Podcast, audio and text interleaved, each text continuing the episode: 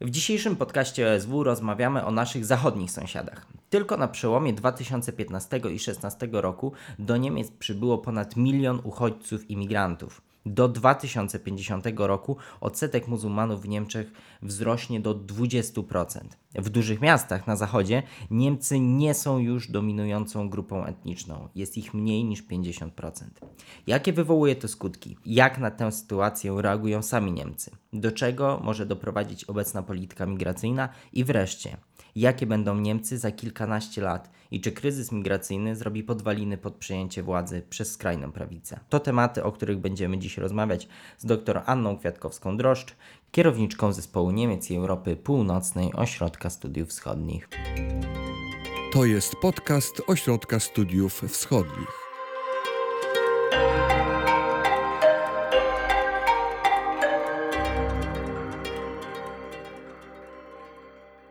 Problem migracyjny w debacie publicznej w Niemczech nie jest nowy.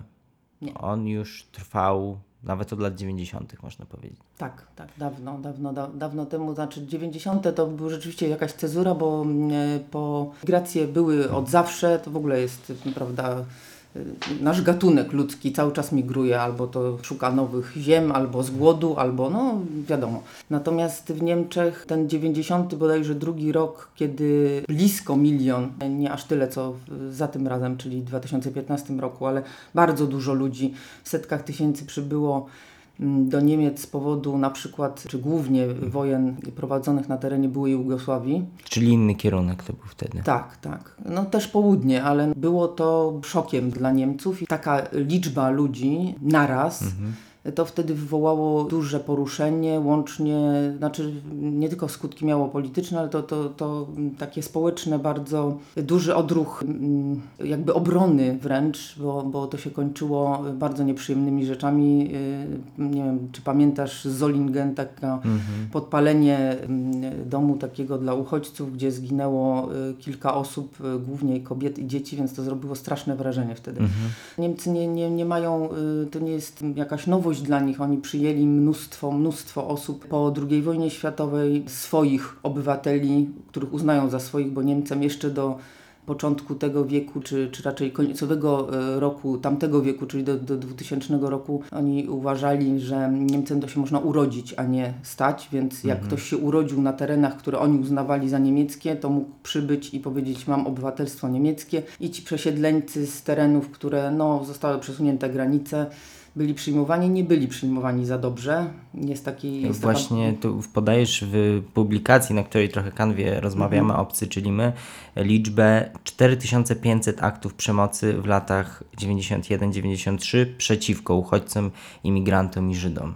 Imponująca liczba. w negatywny tak, sposób. Tak. No, więc właśnie, no więc właśnie tak to było. To, to o czym mówiłam, ci, ci y, przesiedleńcy, a potem późni przesiedleńcy z, z terenów Rosji, czy to y, Niemcy nadwożańcy, czy, czy du, duża część y, naszych Mhm. rodaków, jakbyśmy powiedzieli z okolic Opola, to, to i, i to co powiedziałam, że nie byli przychylnie mm, przyjmowali i, i ta, tą książkę, o której chciałam wspomnieć, Kalte Heimat, taka zimna ojczyzna, dobrze opisująca, no to to nie były tego typu akty przemocy, tak, ale oni się wtedy spotykali z, na początku jeszcze latach 50., a potem ci późni przesiedleńcy lata 80. z takim zimnym przyjęciem, no bo to byli y, dziwni ludzie, tacy jacyś ze wschodu, z inną kulturą. Y, oni często trafiali do y, Bawarii czy do Badeni-Württembergi, wiesz, na, po, na południu, rejony przemysłowe, no naprawdę bardzo dobrze y, stojące i społecznie i gospodarczo i tam ci no tacy wieśniacy jacyś, e, to wzbudzało takie nie wiadomo to u nas to była wyższa kultura, tak byli postrzegani, a tam jak przyjechali to zderzyli się z takim nieprzyjemnym przyjęciem. No ale to są wszystko początki, tak? Mamy te lata 50., potem 80., potem fala uchodźców rzeczywiście z wojen Jugosławii 90. lata, później przesiedleńcy, no i teraz mamy kryzys migracyjny, mieliśmy kryzys migracyjny. Czy można powiedzieć, że po tych latach 90. był jakiś moment uspokojenia nastrojów migracyjnych? Czy... Tak, to znaczy zawsze y, jak nie ma wydarzenia takiego konkretnego, no to to nastroje się trochę uspokajają, ale debata trwała, to znaczy debata się zaczęła, zaczęła na ostro m, bardzo, bo tam były, spierały się, i powiedzmy, że jest obóz mieszczański, Hadecja i liberałowie z FDP i obóz ten zielono-socjaldemokratyczny, czyli z SPD i, i Zieloni, oni mieli kompletnie inne po, podejście do przyjmowania migrantów, a przede wszystkim do jakby integrowania ich. Znaczy y, y, jedni uważali, że no bezwzględnie po prostu ci ludzie muszą, jeśli są przyjmowani, muszą się podporządkowywać temu, y, jak się w Niemczech żyje, no tak zwanej Leitkultur, czyli tej kulturze przewodniej, a w ogóle to jeśli przybywają czasowo, bo mieliśmy z tym zjawiskiem do czynienia, jeszcze o tym nie wspomnieliśmy, gastarbeiterzy po prostu, podpisywane umowy rządu RFN w latach, zaczęło się od Włoch, w latach 50., 60., Grecja, potem doszła Tunezja, Jugosławia, ludzie, którzy byli potrzebni do y, bardzo świetnie wtedy rozwijającej się gospodarki, żeby no, y, jako ręce do pracy, tak? I to takiej pracy raczej fizycznej. Więc y, oni maj, mieli nie dość, że wypracować PKB tak niemiecki, a potem wrócić, taka była umowa, to oni jednak zostawali, to ci, którzy potem przyjeżdżali, o czym już wspomnieliśmy, mieli się, jeżeli nie wracają, no to mają się tutaj zintegrować. Natomiast ta strona to było to chadecko-liberalne podejście. Ta strona tego obozu socjaldemokratycznego, powiedzmy to lewicowego, to, to oni uważali, że no, w zasadzie nie muszą się jakoś tak bardzo integrować, bo to ubogaca kulturę, oni będą, będziemy sobie żyli w nawet społeczeństwach równoległych, ale będziemy jakoś tam y, współ, współżyć, współdziałać i no wiesz, podawali przykłady, prawda? Przyjeżdżają Włosi czy, czy Jugosłowianie, wnoszą różne nowe elementy do kuchni niemieckiej, to choćby taki głupi przykład, tak? Ale no to, to ubogaca jakby i kulturę, i życie codzienne Niemców. A z kolei jeśli chodzi o Light Kultur, to ciekawą rzeczą, że Basan Tibi, czyli człowiek, który, który stworzył tą kulturę, profesor. znaczy ten, tą koncepcję, powoływał się na przykład polskich Tatarów, jak to opisywał. To jest No, taki bo oni w ogóle mu się nie dziwię, bo on się, oni to jest taka grupa, którą możemy powiedzieć, że jest totalnie zintegrowana. To są nasi, znaczy to są Polacy, Polacy, tak. ale no akurat Tatarzy, tak, ale oni się i oni się tożsa, totalnie utożsamiają z Polską i też Polska się utożsamia z nimi, to znaczy w sensie, że no, no po prostu są, są nasi, normalnymi, tak, tak. zwykłymi obywatelami. Tak. To jednym też z efektów tych dyskusji na początku XXI wieku było coś takiego jak Narodowy Plan Integracyjny. Na czym to polegało? W momencie, w którym do y, władzy doszli socjaldemokraci z Zielonymi, to był 98 rok, na, na, na czele z kanclerzem Schröderem, stwierdzili, że dłużej tak być nie może, jeśli chodzi na przykład o obywatelstwo. To, to, to, to co wspomniałam, ten, ten taki y, paradygmat, że można się Niemcem urodzić, tak, a nie, nie stać się. Było tych cudzoziemców już tak dużo, y, znaczy i rodziny tych gastarbeiterów, i oni sami, plus no, te, te fale kolejne, o których mówiliśmy, że oni pozbawieni obywatelstwa, czy y, no tak w zasadzie nienaturalizowani, nie mają ani równych szans z, z, z tymi, którzy tutaj mieszkają etnicznymi Niemcami, powiedzmy to tak, ani nie, trudno jest ich właśnie integrować, no i, i, i zaszły takie właśnie różne zmiany w ustawie o obywatelstwie, żeby już można było nie tylko prawem krwi się posługiwać, to znaczy, że urodziłeś się Niemcem, ale również y, człowiek, który tutaj się urodził lub miał tak zwany Migrationshintergrund. Tam jest bardzo często w, w tej publikacji tego używam, używa się tego po prostu w debacie niemieckiej, czyli masz pochodzenie migracyjne, taki jakiś element, czyli albo ty, albo jeden z twoich rodziców jest y, no, nieetnicznym Niemcem. Żeby ci ludzie mieli prawo do obywatelstwa, czyli te 8 lat, to są obwarowania różne, prawda, ale jeżeli się tu urodziłeś, jeden z twoich rodziców co najmniej mieszka tutaj 8 lat, ma no, tam jakieś pozwolenia, no to masz prawo po prostu do do obywatelstwa. Tam w 14 roku to było jeszcze zreformowane, bo już nie trzeba było wybierać między jednym a drugim obywatelstwem, ale ten 2007 rok jest dla mnie taki ważny, ponieważ wreszcie stało się coś, co, czego wcześniej nie było, to znaczy, że ci ludzie zostali włączeni do debaty i włączeni jako... jako y, Podmioty też. tak, jako podmiot, bo tak to byli zawsze przedmiotem jakiejś polityki, jakiejś debaty, jakiejś, jakichś społecznych y, ruchów dobrych lub złych dla nich, a, a teraz y, stali się, znaczy wiesz, to słynne przysłowie, jak nie jesteś y, przy stole, to jesteś w menu, tak? No to, tak. to od tego o, o, zaczęto odchodzić, to znaczy zaczęto urządzać te szczyty migracyjne, właśnie ten Narodowy Plan Migracji, zaczęto ich traktować poważnie, rozmawiać z nimi o tym, jak oni się czują, jak oni chcą być zintegrowani, co oni chcą wnieść. Również dlatego, żeby wymagać od nich potem, jeżeli są włączeni w debatę, no to też trzeba wymagać od nich, można już wymagać od nich zintegrowania się. Ale nie wszyscy czuli się dobrze cały czas traktowani. Tutaj jest bardzo ciekawy przykład yy, z piłki nożnej No tak. i pana Zila, który zrezygnował z grania w reprezentacji Niemiec. Tak, tak, to, to przypadek ostatnich lat rzeczywiście bardzo głośny. To taka jest jakby konsekwencja tego ostatniego kryzysu migracyjnego i tej ostatniej debaty, ale no, jak, jak wspomnieliśmy, ona, ona trwa już dawno, to znaczy w momencie, w którym mm, no moim zdaniem to nie, nie było sympatyczny powiedzmy dla, dla Niemców ruch, kiedy on się z, z, fotografował ze skonfliktowanym jakby nie było i no niezbyt demokratycznym prezydentem Turcji, tak, Erdoanem z, w koszulce, czy da, wręczając mu koszulkę mój prezydent, że to wywołało to duże kontrowersje, delikatnie mówiąc, w Niemczech. I on wtedy zareagował bardzo emocjonalnie. I od tego się zaczęła też kolejna właśnie debata y, na temat tego, kto jest właściwie Niemcem, tak, to znaczy jeśli ja, y, takie było przesłanie te, tego jego wystąpienia, jeśli ja y, jestem wy, w kadrze, wygrywam, i to jestem hołubiony i fetowany i wtedy jestem Niemcem, a jak tylko zrobię coś nie tak, choćby coś takiego dziwnego, powiedzmy kontrowersyjnego, to zaraz się podważa moją niemieckość. Już nie mówi się o mnie jako o Turku niemieckim, albo, ale w ogóle jako o, o, o kimś obcym, kto się no, nie znajduje w sytuacji i tak naprawdę nie utożsamia się z Niemcami, nie lubi ich, nie y, podważa swoją, swoją niemieckość czy, czy no, w jakiś sposób się deprecjonuje, Mm. prawda, to, te swoje osiągnięcia, a przecież ta ziemia, ten kraj dały mu możliwość, e, prawda, za, zabłyśnięcia i zrobienia ogromno, ogromnej kariery. Tak. Wróćmy, a właściwie przejdźmy do kryzysu migracyjnego, który rozpoczął się w 2015 roku. Czter- 4 września właśnie 2015 roku kanclerz Merkel podjęła decyzję o niezamykaniu e, niemieckiej granicy z Austrią, co spowodowało e, ten niekontrolowany napływ imigrantów. Dlaczego kanclerz podjęła taką decyzję? To jest do tej pory po prostu y, przedmiot różnych y, dywagacji. Jest doskonała książka, którą polecam, Robina Aleksandra, to jest reporter Die Welt. Y, Nazywa się to Die Getriebenen, zresztą wydana po polsku. Fascynujący kryminał, naprawdę polityczny kryminał, pokazujący całą kuchnię polityczną przebiegu tego, tych kilku miesięcy przełomu 2015-16 roku. Również z takimi y, ciekawostkami i, i, i takimi no, y, barwnymi różnymi charakterystykami głównych polityków. Naprawdę się to świetnie czyta, y, naprawdę polecam.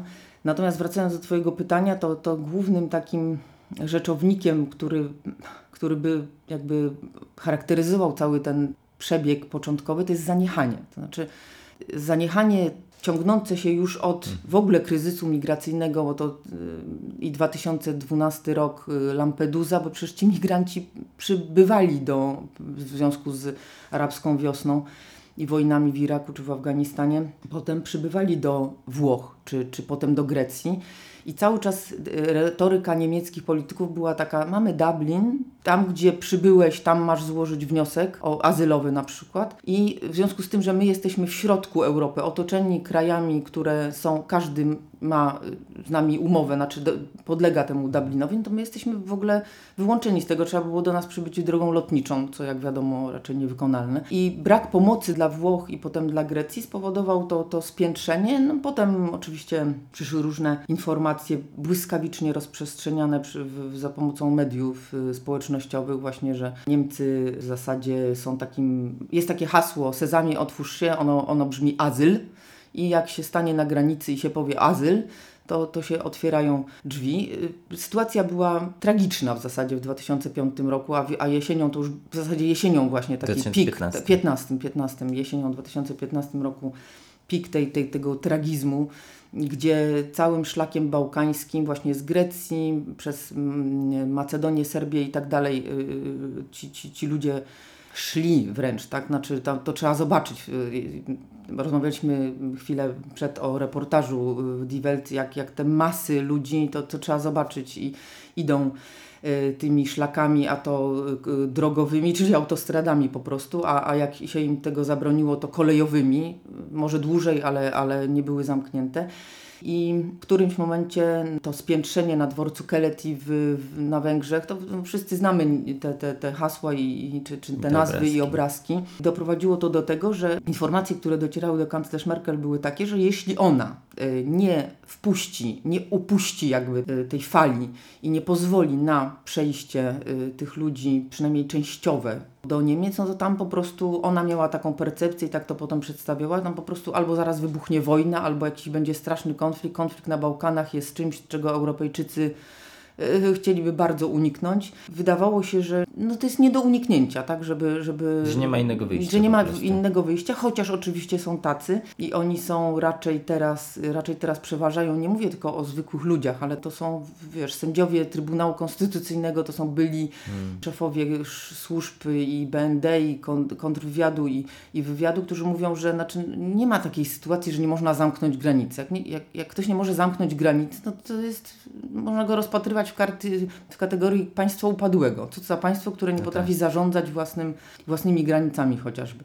I, I tam była nawet Bundespolizei, czyli ta po, policja federalna, kiedyś pogranicznicy, nazywani Grenzschutzem kiedyś, czyli kimś, kto ma chronić granice, byli przygotowani fizycznie z powodów innych. Tam się odbywało chyba G7 w, w Bawarii, więc oni fizycznie mieli wszystkie narzędzia, instrumentarium i politycznie też byli, znaczy technicznie i politycznie byli przygotowani na to, żeby te granice zamknąć. Ale znaczy, y, po pierwsze, y, ja, y, obawa przed tymi obrazkami, które mogłyby pójść w świat, jak to, no nie wiem, pałujesz tych ludzi, z, z, używasz armatek, no i, znaczy no, niewyobrażalne rzeczy, tak? Nie, niemieckie, ludzie w niemieckich mundurach Jeszcze tak, to skojarzenie wiadome. tak, dokładnie.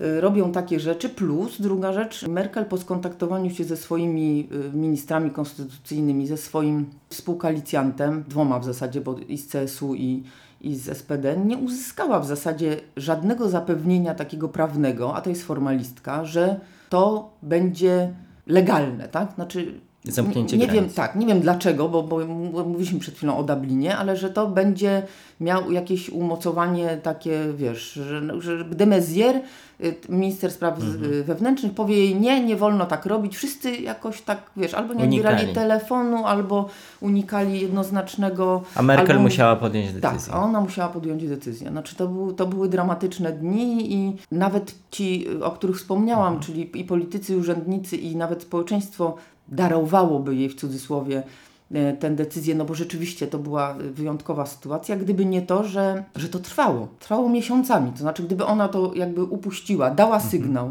w krajach również pochodzenia tych ludzi, w mediach społecznościowych, cokolwiek, to była sytuacja wyjątkowa i teraz absolutnie koniec. Znaczy zamykamy, żeby nie wiem co, no to jeszcze Teraz troszkę by to potrwało, ale no ucięto by ten, Ale tę, nie tę falę. tego.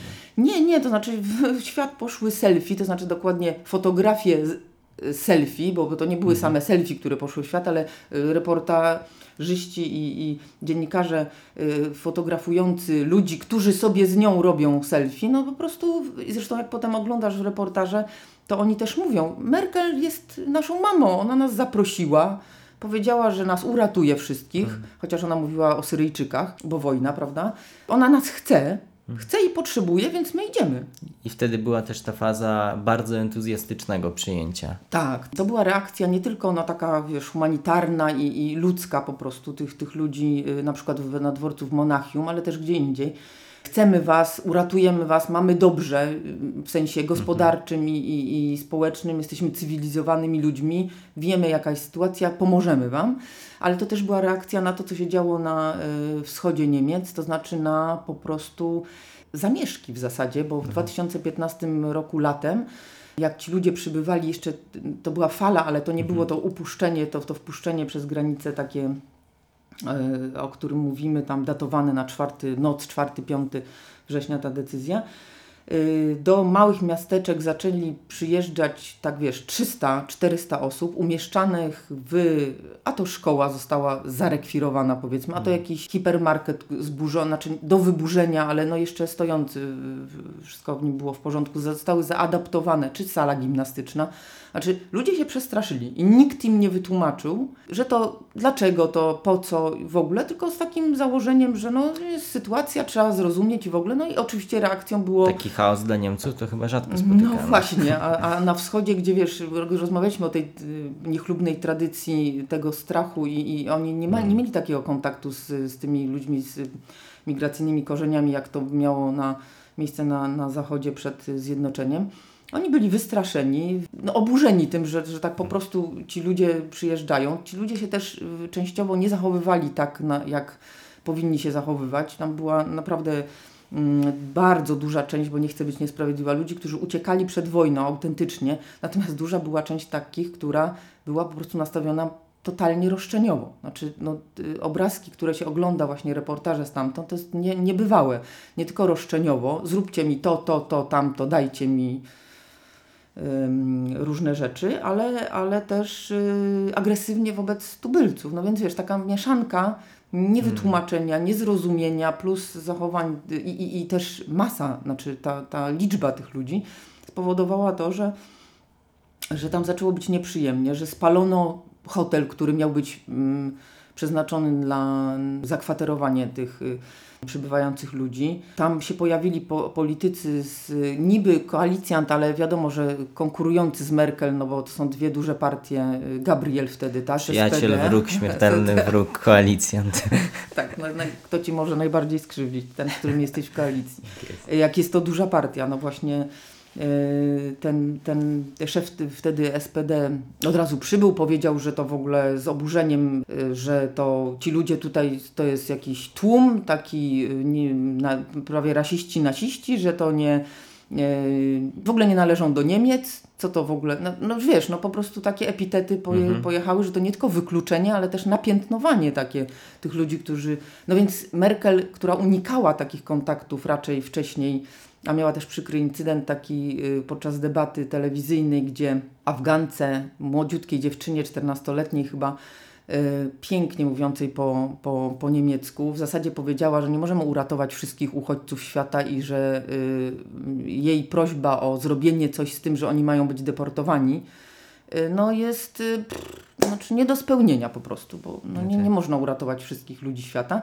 To ją z nią zrobiło taką, wiesz, zimną mm, pip y, i, i, i to, że unikała kontaktu i ta, ta telewizyjna debata i to, że ten Gabriel tam pojechał i ona się poczuła, że, że ona też musi zareagować, też się pojawiła w tej Saksonii, została wygwizdana, no, czy no naprawdę było, było to bardzo wrogie przyjęcie, wybuczana i z podobną reakcją. To znaczy, nie, ludzie, rozumiem Wasze obawy, choć zbierzmy się, wytłumaczmy sobie, tak, jak to y, było, tylko z takim napiętnowaniem, naznaczeniem pomagała jej też w tym prasa, no bo y, dokładnie ten sam mechanizm był takiego y, mhm. piętnowania, wykluczania z debaty i od razu, wiesz, byłeś tym, który nie rozumie, jest jakiś, jest rasistą, ma jakieś mhm. dziwne problemy i o co chodzi. Właśnie, ten y, ciekawym aspektem, który też poruszasz w, w, tej publikacji Obcy, czyli my, to jest takie przekonanie o powinnościach historycznych Niemców. Na ile ono miało wpływ na te entuzjastyczne, bardzo wręcz demonstracyjnie entuzjastyczne przyjęcie początkowej fazie tego kryzysu. To miało ogromny wpływ moim zdaniem, bo nie tylko politycznie, to znaczy to, co mówili politycy właśnie, czy media im y, sprzyjające, y, że mm, ze względu na naszą historię my mamy obowiązek moralny zachowywać się tak, a nie inaczej. To, to, to jeszcze Joszka Fischer y, przekonywał do, do udziału w, w wojnie w, w Jugosławii w ten sam sposób. Mamy moralny obowiązek, padło słowo Auschwitz wtedy, znaczy nie dopuścić do do, do powtórki Auschwitz I, i podobna narracja była teraz, znaczy no, to co nas spotkało, nie tylko, że y, rozpętaliśmy wojnę światową i Holokaust, i, i, ale też nasi ludzie byli wtedy wypędzani, bo to ci wypędzeni odgrywają, czy odgrywali bardzo dużą rolę w, jakby w, w, w krajobrazie politycznym y, i ich postulaty. To wszystko było takie bardzo świeże, ale też ludzie tacy zwykli, dzięki którym notabene to dygresja, y, w ogóle ten kryzys został zażegnany moim zdaniem, bo państwo by sobie nie poradziło bez udziału tych ludzi w takiej codziennej pracy, wolonta, w wolontariacie i urzędników, i, i emerytowanych, i nauczycieli, i zwykłych takich obywateli, którzy po prostu przychodzili rozdawać y, jedzenie. No w ogóle nieprawdopodobną pracę wykonali w ciągu tego 2015-2016 roku. To oni też mieli takie y, poczucie, już wspominałam o tym, nam jest dobrze, powiodło nam się, wypracowaliśmy to, co prawda nikt nam tego nie dał, ale, ale no jesteśmy, stoimy dobrze gospodarczo, społecznie, mamy pewne powinności moralne co do y, właśnie dbania o pokój na świecie dyplomatycznymi metodami. Nie chcieliśmy tych wojen tam na Bliskim Wschodzie i y, Afryce, zawsze, zawsze byliśmy przeciwko albo się wstrzymaliśmy od głosu. No, mamy też mamy ten potencjał taki i moralny właśnie i taki polityczny, żeby nadal tymi środkami y, politycznymi, humanitarnymi zapobiegać, ale też pomagać, jak już się coś takiego wydarza. A po drugiej stronie sporu takim wydarzeniem, które mam wrażenie uwolniło jeszcze bardziej te negatywne emocje i obawy, był kryzys w kolonii. Tak, to była y, dramatyczna rzecz, dramatyczna w swoim przebiegu, w sensie tym, co się tam wydarzyło i dramatyczna też dlatego, że znowu zaniechanie i zaprzeczanie, to znaczy, że... że reakcja mediów tak, w tym kontekście. reakcja mediów i reakcja też częściowo policji. Tam po prostu w czasie sylwestrowej nocy przebiegającej imprez, tak jak u nas się to odbywa, no, jest pełne miasto ludzi, którzy się bawią i, i są fajerwerki, koncerty i w ogóle tego typu rzeczy. Młode kobiety zostały po prostu, były atakowane. Tam dochodziło i do kradzieży, yy, nie wiem, na przykład telefonów, takiej po prostu, wiesz, podchodziło pięciu facetów, do ludzi młodych czy niemłodych żądało wydania, nie wiem, pieniędzy czy telefonów, ale do, w dodatku jeszcze no po prostu y, obmacywanie, już tak powiem, bo to tak było. Y, doszło do jakiegoś gwałtu jednego, drugiego. Dziewczyny, które to zgłaszały na policję, były przesłuchiwane w sposób no nie, nie taki, jak to powinno być, jak to normalnie jest w innych wypadkach. Unikano takiego, wiesz, Do czego określania... bano się jakiegoś eskalacji tak, konfliktu. Dokładnie, tak, tak.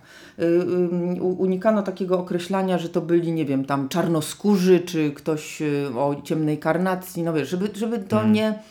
Z jednej strony ich rozumiem, tak, znaczy z takiego urzędniczego punktu widzenia, no bo bo nie chcemy eskalować tak, y, napięć, a z drugiej strony no to ci ludzie poszkodowani i te dziewczyny i czy młode kobiety po takim przeżyciu no czuły się strasznie. I też kwestia może obawy przed reakcją mainstreamowych mediów, które jednak zajmowały pewne tak, zdecydowane bardzo, stanowisko. Tak, bardzo, bardzo pro, promigracyjne, czy zawsze był taki jakiś, y, taka narracja była, że to są jednak, no oni mają jakieś tam swoje problemy i w związku z tym na przykład z powodu konfliktów wojennych, które przeżyli ci ludzie, mają takie, a nie inne zachowania, na przykład są agresywni, no ale jednak są w słabszej pozycji i tak dalej. Tam był taki nurt. Mhm. Mamy media społecznościowe i to, że to zostało, przeciekło do mediów społecznościowych, do, do wszystkich Facebooków gdzieś, gdzie to się zaczęto to opisywać tak, jak to było z perspektywy ofiar a nie z perspektywy poprawności politycznej, wzbudziło jakąś taką refleksję bardzo głęboką. Zwłaszcza, że media dalej milczały.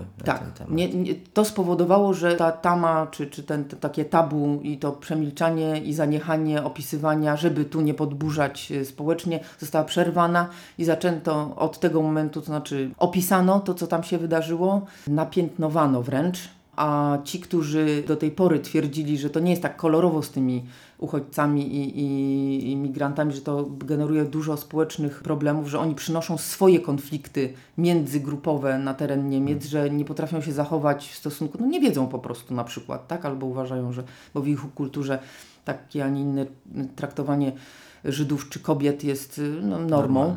Więc to, to zaczęło być rozpatrywane na łamach największych i gazet, i tygodników, i w, w radiu, czy w radio, czy w telewizji. No, naprawdę to, mhm. było, to, było taka, to była taka cezura. Właśnie tutaj są też ciekawe wyniki badań e, Instytutu Allensbacha z października 2015 roku i wynika z nich, że aż co drugi ankietowany uznał, że przekaz mediów na temat uchodźców jest jednostronny i media nie pokazują prawdziwego obrazu. I się zastanawiam, na ile ten nieobiektywizm i no, pewne opowiedzenie się tak. po, po pewnej stronie mediów. Na ile to wykreowało popularność AfD? W ogromnym stopniu. ogromnym stopniu. To jest ta partia, która w największym stopniu korzysta z mediów społecznościowych i w zasadzie z, z naszego punktu widzenia, mojego jako analityka do spraw Niemiec, to ja już nie mogę opierać się tak jak kiedyś na źródłach pierwotnych, dokumentach y, Bundestagu czy tem zawsze FAZ, y, FAZ, czyli Frankfurt Allgemeine Zeitung, to była taka gazeta, którą mogłam przeczytać komentarze czy y, informacje i wiedzieć, co w trawie piszczy na przykład w rządzie, tak? Teraz muszę y, absolutnie po, polegać również na mediach społecznościowych, internecie, w sensie Twitterze czy, czy Facebooku, żeby wiedzieć, co naprawdę myślą i mieszkańcy, i, i jakieś o, nawet ugrupowania czy, czy, czy, czy partie. To było dojmujące i, i te, nie dość, że te badania się pojawiły, to pojawili się ludzie, którzy którzy zbadali sprawę mm, zachowań mediów tak, wiesz, dogłębnie, to znaczy tam... Obiektywnie. Tak, spo, wspominam takiego y, w tej publikacji Obcy, czyli my, y, takiego profesora y, dziennikarstwa Hellera bodajże on się nazywał, który z grupą ludzi przeanalizował tysiące, tam 30 parę tysięcy artykułów i, i doniesień prasowych, w ogóle medialnych z tego okresu i jemu wyszły właśnie te zatrważające rzeczy z takim przesłaniem, że media się zachowywały po prostu jak tuba rządowa, że podawały opinie przed informacjami, że same komentarze, że dopuszczani byli ludzie tylko będący u władzy jakby ze swoim przekazem, ze swoją narracją, że ludzie, którzy byli wolontariuszami albo lokalni politycy byli, zduszane były ich opinie lub w ogóle nie przytaczane. Tam są y, naprawdę no, y, bardzo ciekawy raport i, i, i rzetelnie to opisujący. Y, myślę, że dziennikarze się mocno zawstydzili, nie tylko po tym, ale no, po kolonii na przykład, więc stąd ta zmiana i, i, i jakby uwiarygodnienie tego przekazu AfD, Pegidy, bo tam jest taki ruch w, Dreźnie na, na, na wschodzie Niemiec, e, patriotyczni Europejczycy. E, Skrajnie nacjonalistyczni. Tak, którzy walczą z islamizacją e, Zachodu. Cały ten ich przekaz, momentami mocno, grubo przesadzony, uzyskał niezwykłą, wiesz, niezwykłe uwiarygodnienie, jakby legitymizację. I to spowodowało również, że politycznie odbili się od dna, takie, taka AfD, która powstała w 2013 roku na, jako alternatywa dla polityki Niemiec czy Merkel wobec kryzysu euro i wtedy pomocy dla Grecji. Czemu mamy płacić za Grecję, tak mniej więcej w uproszczeniu. I w ogóle wyjdźmy z euro i wróćmy do marki. I w momencie uspokojenia się tego kryzysu, gdzie to już nie był taki pik tego euro, oni spadli tam do nie wiem, 3%, jakaś nawet nie, nie, nie poparcia, nie, nie, nie przekraczaliby progu, to im dało o drugi życie. oddech, nowe życie. Oni już włączyli do, swojego, do swojej narracji, do swojego programu sprawy oprócz euro e, związane z migracjami w 2014 roku chyba, jak y, uzyskali, weszli do Parlamentu Europejskiego, bo wtedy już mieli chyba 7%, ale na dobre wiatr w żagle dała im ta sytuacja kryzysowa i kryzysu migracyjnego i, i skończyło się to tym, że są we wszystkich landowych parlamentach i w 2017 roku weszli do Parlamentu y, Niemiec, zmieniając kompletnie scenę polityczną niemiecką. Na sekundę jeszcze zatrzymamy tak. się przy AfD, bo co prawda nie jest to bezpośrednio temat naszej rozmowy, ale wydaje mi się, że profil, bo to ch chciałbym zapytać zwolenników AfD, trochę nam powie o tym, gdzie przebiega ta linia sporu w społeczeństwie niemieckim, bo tak stereotypowo wydawałoby się, że wśród zwolenników partii takiej jak AfD raczej nie ma profesorów i tak dalej. Okazuje się, że jest dokładnie odwrotnie. Tak, bo to y, tak też chce się umniejszyć czy deprecjonować tych ludzi, prawda? No to jakiś taki pybel, jak to się mówi, czyli taka tłuszcza, tak? Gdzieś tam właśnie na tych y, chodzi na te manifestacje i nic nie rozumie i w ogóle są ksenofobami. E, no więc e, jeśli e, emanacją danego ugrupowania jest jego reprezentacja w Bundestagu, no to niekoniecznie to się zgadza, bo ci ludzie mają bardzo wysoki odsetek ludzi z tytułami doktorskimi czy profesorskimi. Ogromna część założycieli AfD i tych pierwszych, którzy, których już w zasadzie nie ma, bo duża część z nich, jak zobaczyła, co się dzieje, odeszła, taki Bernd Lücke który to zakładał na przykład, z dużą częścią mm, współtowarzyszy y, odeszli z AfD. To są ludzie, którzy, mm, którzy y, w dużej części są rozczarowani tym, co się dzieje z jakby konserwatywną częścią mm, establishmentu, czyli hadekami tak naprawdę. Ich zdaniem odejście od tych konserwatywnych wartości, znaczy przywiązania do wiary chrześcijańskiej głównie, do, do rodziny, do państwa, jako tej jednostki, która daje ci obronę i poczucie odpowiedzialności, też współodpowiedzialności, tożsamości. To, to wszystko zdaniem tych ludzi nie występuje już w tej chadecji, którą reprezentuje Merkel, a nawet tak, a nawet CSU momentami, że ta socjaldemokratyzacja, to przesunięcie w lewo yy, yy, poszło za daleko i oni nie mają własnej reprezentacji. Czyli to jest bardzo duża część zwolenników AfD, to są właśnie ci byli chadecy. Bardzo duża część z, zwolenników AfD to są ludzie nie głosujący wcześniej, ponieważ uważali, że nie mają żadnej reprezentacji. Żadna z partii nie reprezentuje ich poglądów. I to jest yy, też duża część ludzi, którzy mają z naszego punktu polskiego widzenia no, bardzo niebezpieczne poglądy, takie nacjonalistyczno, wiesz, na, na, narodowy, so, no, nie, nie chcę użyć tego, ale no naprawdę narodowe i so, społeczne, o tak to uz, powiem, żeby nie używać tego, tej zbitki narodowo-socjalistyczne. Jest tam cała taka y, część tego AfD, nazywa się to De Flügel, skrzydło, gdzie no rewizjonizm historyczny i... I, dosyć delikatnie mówiąc też nieprzyjazne podejście do naszego nieprzyjazne kraju. podejście I przyjazne do, do bardziej wschodnich A, krajów. tak, tak, jak najbardziej. No jako duży kraj, prawda, taka Rosja na przykład i, i, i taki dziwny kraj, który w zasadzie powinien nie istnieć, jak Ukraina, no to są wszystko poglądy, które jak słuchasz tego, ja jesteś Polakiem, no to uff, dreszcz może przejść. Tak. CDU, ono przesuwa się w lewo, ale był taki, jest, był taki moment, gdy kanclerz Angela Merkel trochę zmieniła front i Bundestag przyjął ustawy zaostrzające prawo azylowe. Tak, to się dzieje w ogóle cały czas, to znaczy... yy, Czyli ten- można ten- powiedzieć, że kanclerz Merkel zmienia front? Czy to za nie, daleko? wiesz co, znaczy, znaczy y, ona y, jakby nawigując, bo to jest w ogóle kanclerz, która jest, y, to nie jest człowiek, który ma program moim zdaniem. Ona jest zawsze, jej, jej działania to jest reakcja na jakieś wydarzenia zewnętrzne. Ona nie kreuje programu, ona jest doskonałą menadżerką. Takie ja mam y, o niej zdanie i y, widząc co się dzieje, jaki jest głęboki podział społeczny i polityczny i co sobie zrobiła, pozwalając na to, żeby AfD weszła do, do Bundestagu, jakie ma ostre debaty w Bundestagu, jak, jak jest punktowana, no musiała dopasować do tego politykę i też CSU, który jest, y, to jest siostra, siostrzana partia CDU i w Bawarii y, rządząca, y, no też ją naciska bardzo mocno.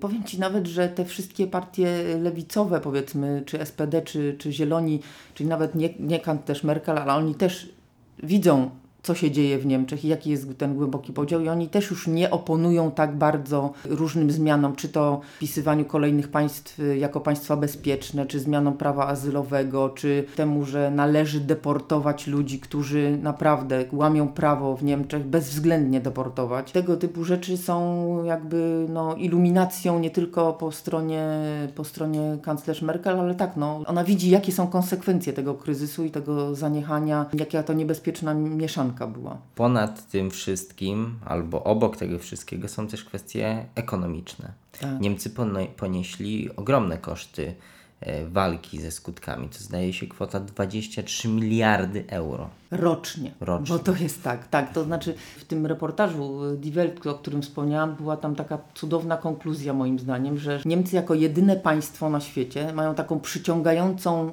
czy miały, ale w zasadzie myślę, że to jest również y, do tej pory, bo jeszcze nie, wszyscy, nie całe ustawodawstwo zostało uregulowane, jeszcze długo nie będzie. Taki cudowny eliksir przyciągający. Otwartość granic, nieprawdopodobne, wysokie, różne zasiłki socjalne. Takie prawo, które pozwala na przedłużanie w nieskończoność różnych procesów azylowych. Może się odwoływać po prostu miliard razy i niemożność deportowania tych ludzi.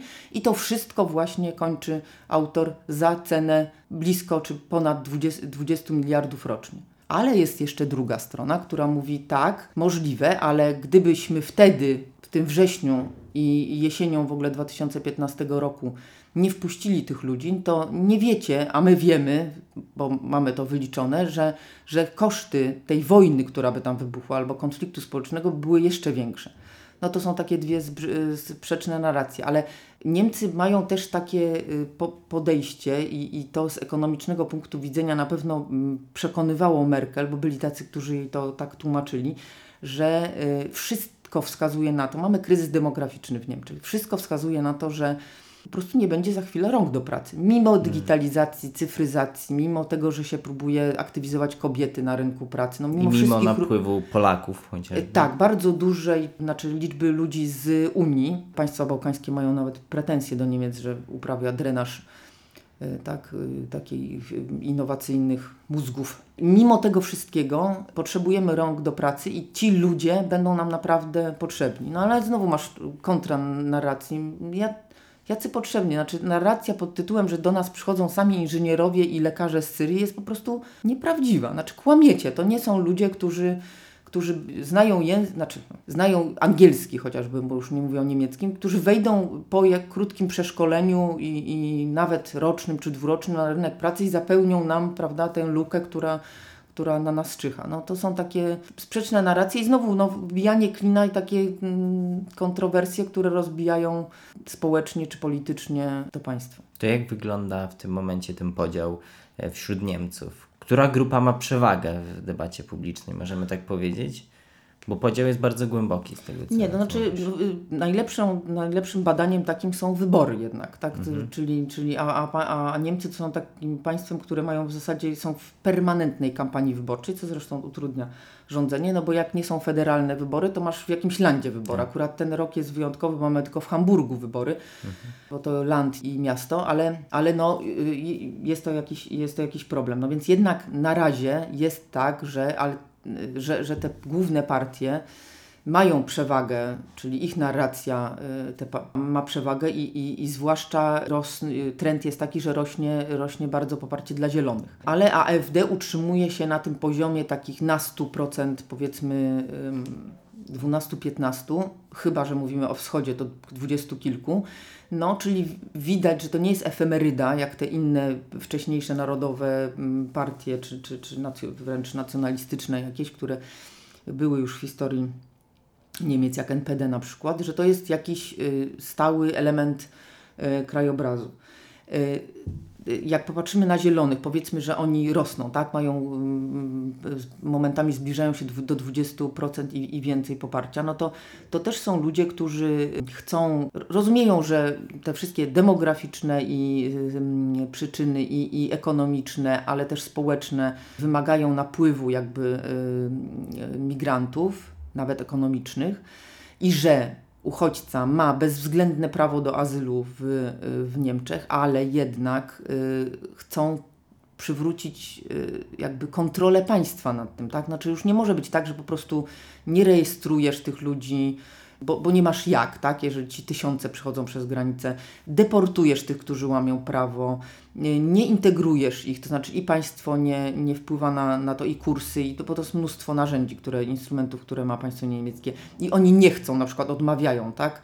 Znaczy musisz mieć nad tym kontrolę i, i wtedy tak, i wtedy mm, pro, problemem jest tylko znalezienie takiego spoiwa, które będzie dawało, no bo każdy naród, wszyscy musimy mieć jaką, jakąś opowieść, tak?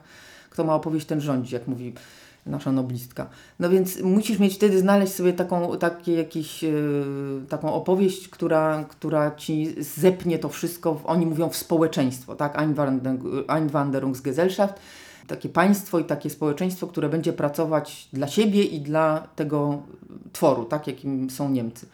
Y, Są również tacy, którzy, którzy mówią, cały ten początek mogę powtórzyć, y, i to są chadecy, którzy mówią, y, ok, no to nie mówmy może o Einwanderungsgesellschaft, tylko o Bekenntnisnation, czyli naród, tu występuje to, to słowo, więc to, to będzie taki naród wyznawany. Znaczy nie musisz być Niemcem z urodzenia, ale przestrzegaj konstytucji, przestrzegaj prawa, możesz tak samo pracować na dobrobyt, ro- rosnącą siłę i, i, i znaczenie tego państwa. Będzie Tobie dobrze i temu państwu dobrze. Ale w którym kierunku te dyskusje nie pójdą, to wydaje mi się, że możemy już zaryzykować takie stwierdzenie, że Niemcy nie będą państwem jednolitym etnicznie i Niemiec w XXI wieku to będzie zupełnie inny Niemiec niż ten z wieku XX. Tak, myślę, że tak. Myślę, że tak. Myślę, że ten pan profesor Tibi, którego y, przytoczyłeś, ale też no, wszystkie inne badania. No, jeśli mamy 38% ludzi, ludzi, dzieci poniżej y, 6 czy 5 roku życia, to, są, to, to mają y, w Niemczech y, pochodzenie migracyjne jakieś, no to same liczby wskazują na to, że to będzie taka y, mieszanka. Ja myślę, że tam jest bardzo dużo polityków, y, ludzi zwykłych, działaczy, którzy wyobrażają sobie, że, to będzie taki, y, no, takie Stany Zjednoczone pod tym względem. Tak? To znaczy ludzie, co prawda z różnych y, rejonów świata, ale którzy znają jakiś taki patriotyzm konstytucyjny, powiedzmy, i są przywiązani do y, państwa, które dało im możliwość, prawda, rozwoju i no nie wiem, czy Ciebie też denerwuje, ale mnie bardzo w każdym filmie, nawet komedii romantycznej, po prostu jakiś element amerykański, hollywoodzki, jakiś element, prawda, z takim y, no wręcz łopatologicznym patriotyzmem, a to flaga, a to no coś takiego, wiesz, Musi być. musi być, tak, no więc, no więc myślę, że to y, niektórzy myślą sobie, że to tak, y, tak może być, że to będą, będzie wspólnota ludzi, którzy żyją na, na, na terenie Niemiec. Y, Jest przecież prawo, które mówi, że Niemcem jest każdy, kto y, ma obywatelstwo niemieckie, więc y, na, napór jakby na naturalizację tych ludzi, żeby oni jednak, bo część z nich nie ma obywatelstwa i nie chce mieć, tak? Więc, więc żeby oni byli naturalizowani, no i żyli po prostu w jednym społeczeństwie, różnie etnicznie, ale w jednym, w jednym społeczeństwie. Czy to się uda, to ja nie wiem, bo znowu wiesz, jak się czyta te wszystkie bestsellerowe Elbeki i prawda, uległość, y, gdzie prawda, ci przejmuje uniwersytety, urzędy i w ogóle większość, która ma, która, która y, traktuje islam jako, jako nie religię, tylko jakby doktrynę, Ideologię. poli, ideologię polityczną, no to, to tutaj y, no, może być inaczej. No. Będziemy na pewno to śledzić w OSW. E, Zapraszam Tak. do tej publikacji, którą, e, o której tutaj rozmawialiśmy, obcy czynimy, jest to na osw.waw.pl. Polecam też nasz kanał na YouTube, tam krótsze komentarze, krótsze analizy.